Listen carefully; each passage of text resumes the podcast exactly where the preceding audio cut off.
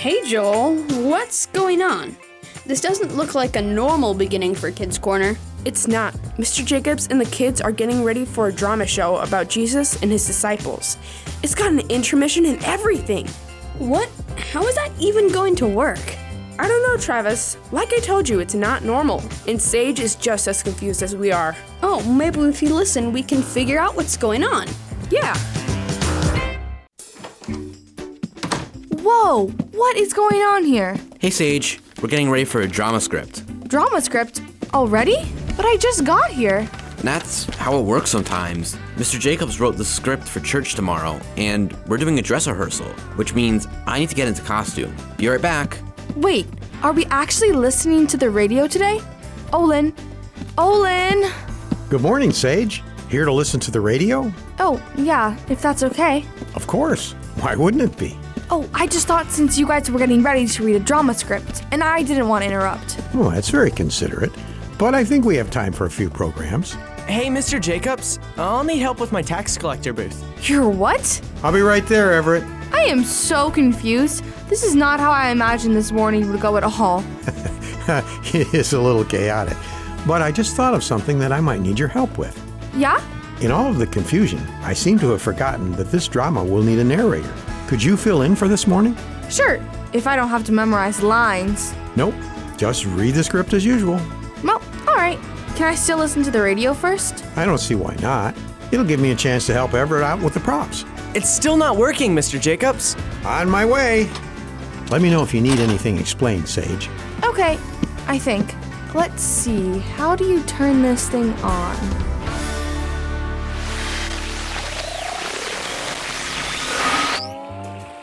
Now, from the garage of Lionel Jacobs comes the Kids Corner rendition of The Calling of Peter, an adapted biblical story about sacrifice. Long ago, north of the lands of Judea and Samaria, there lived some fishermen. They lived along the shore of a large lake called the Sea of Galilee, and on the day of our story, they had not had a good time. Yeah, I don't know what's going on. We've been fishing here all our lives and know all the tips and tricks. And nothing. Come on, Simon, stop complaining and help us wash these nets. I'm coming, I'm coming. As Simon and the rest of the fishermen kept washing their nets and laying them out to dry, they noticed a large crowd gathering. Huh. I wonder what that's all about. Soon there were hundreds of people gathered on the shoreline, and they were all pushing and shoving to get close to someone who was trying to talk. Excuse me. Is this your boat? Yeah, it's not for sale. Would you do me a favor and push it out from shore so I can teach from there? This crowd is a little enthusiastic. I mean, I'm not using it at the moment, so sure, I guess. Thank you. It doesn't have to be too far, just so I can sit down in peace. And so Simon pushed his boat out into the water, and the teacher began his sermon. You have heard it said that you should love your friends and hate your enemies. But God wants you to love your enemies and pray for the ones who want to hurt you. Simon, we're done with the nets. You want to go get something to eat? Shh, this guy has some really good points. Besides, I can't leave now. He's still on my boat. Simon and the other fishermen stayed and listened, and so did the crowd. But before too long, the teacher wrapped things up. That's all I have for you today. May the Lord bless you and keep you. May he make his face shine upon you and be gracious to you. Let him lift up his countenance upon you and give you peace today and forever. Amen. That was amazing. You're a pretty good teacher, sir. Thanks. Thank you, too, for letting me use your boat. Why don't we go out into the lake and see if we can catch some fish? Teacher, we've been fishing all night, and we have nothing to show for it. But because you told us to, we'll give it one more shot. Simon and his brother Andrew climbed aboard their boat and set sail to the deeper waters. They dropped their fishing nets into the water. Now we wait. I don't think. Whoa! The nets! Andrew, grab your side. It's going to tip us over. Hey, James, John, we're going to need some help over here. There were so many fish in the nets that they started to break. That's when God told Simon something. He saw just who this teacher was. This teacher was God Himself. Oh, oh no. Please, Lord. I've done so many bad things. Please leave me alone. I don't deserve to be in the same boat as you.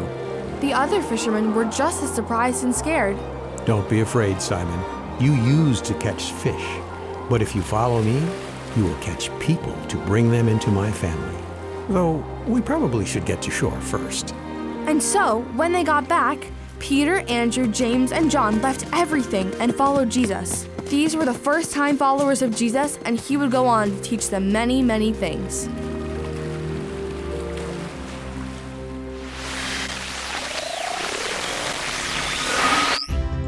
Are you almost ready for the second act, guys? Yeah, I've just got to go get some stuff together first. Wait, second act? You mean we aren't done? Are you not having fun, Sage? I am, but usually when we do these Bible dramas, it's either really long or pretty short. I guess I'm just trying to figure out how this morning is supposed to work. Uh, Mr. Jacobs, I have a question about that first act. All right, Olin, what's up? We said that Peter, Andrew, and the rest just left? They had all of those fish. They had boats. Didn't they, like, sell them or something? Not from what I can tell. The Bible says that they left everything and followed him. In fact, the Bible says that James and John left their dad, who was still in the boat. So you can kind of get how important it was for them to follow Jesus. Still, it's kind of weird. Yeah, is that how we're supposed to act when we decide to follow Jesus? Leave our jobs, our families, leave our lives behind? Interesting question. And though we can't literally follow Jesus around, seeing as he's not on earth right now, the lesson we can learn from this is that when God tells us to go somewhere and or do something, the best choice we can make is to obey, leaving behind anything that can slow us down. But I thought all of those things were good things. Aren't we supposed to love our families and be responsible with the stuff God gives us? Absolutely. It's when we decide that these things are more important to us than doing what God has told us to do that we have a problem. These followers of Jesus, or disciples as they are known in the Bible, knew that he was more important than anything else, and so they left it all to follow. So, are we going to do my part of the script? I wouldn't miss it, Everett. But before we do, how about we listen to another program on the radio? All right.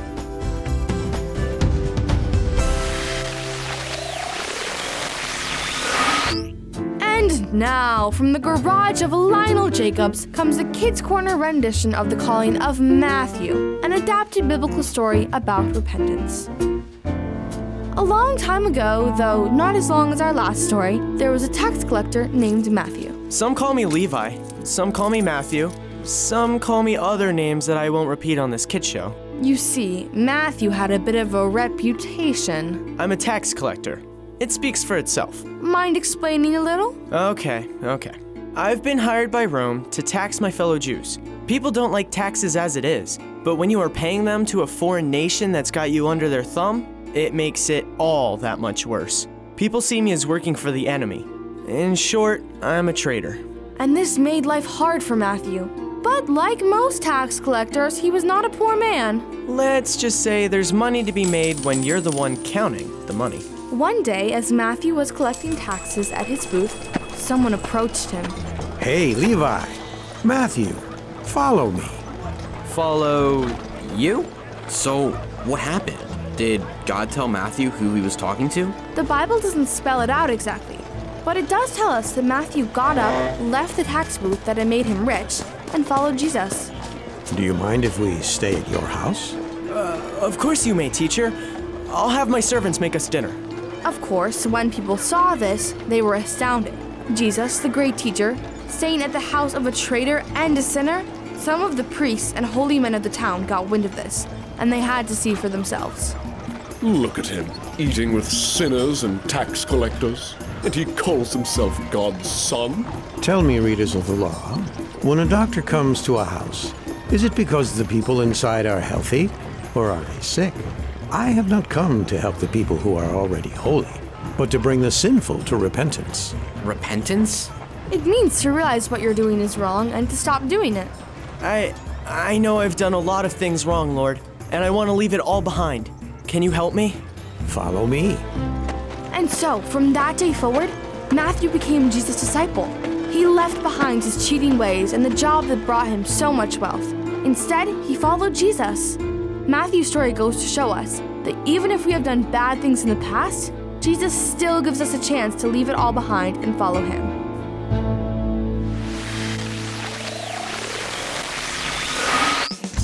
Great job, guys.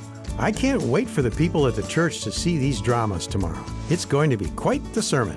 Thanks. It is going to be pretty fun, though I was wondering if the Bible has anything else to say about what we were talking about today. You mean the whole leaving everything behind thing? Yeah, I mean, just because these guys left home to follow Jesus doesn't mean that we're supposed to. Right, Mr. Jacobs? That's a fair point, Everett.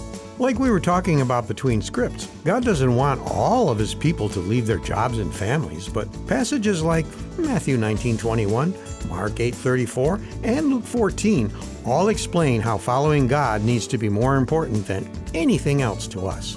Okay, so I guess I need to clear up this once and for all. How do we follow God? What does that mean? We can't see God and we can't see where He's going. It's just kind of confusing. Ah, that would be a good thing to know if any of this is going to make sense, wouldn't it, Sage? In 1 Peter 2, God uses Jesus as an example. He was treated badly by all kinds of people. You're talking about when they put him on the cross, right? That's where it all led up to, yes. But even before that, Jesus had people calling him names, trying to trick him, accusing him of things he hadn't done.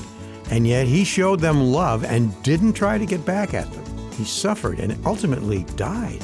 And all the while, he put his trust in God, the only one who matters in the end. Wait, so when Jesus says, follow me, he means follow his example? Well, that's one of the things it means. In John 8, God tells us that following Him means following His instructions and commands. When we do, we will be able to see what He wants us to do, and we will be set free by the truth He gives. So it means follow his commands and his example. Right.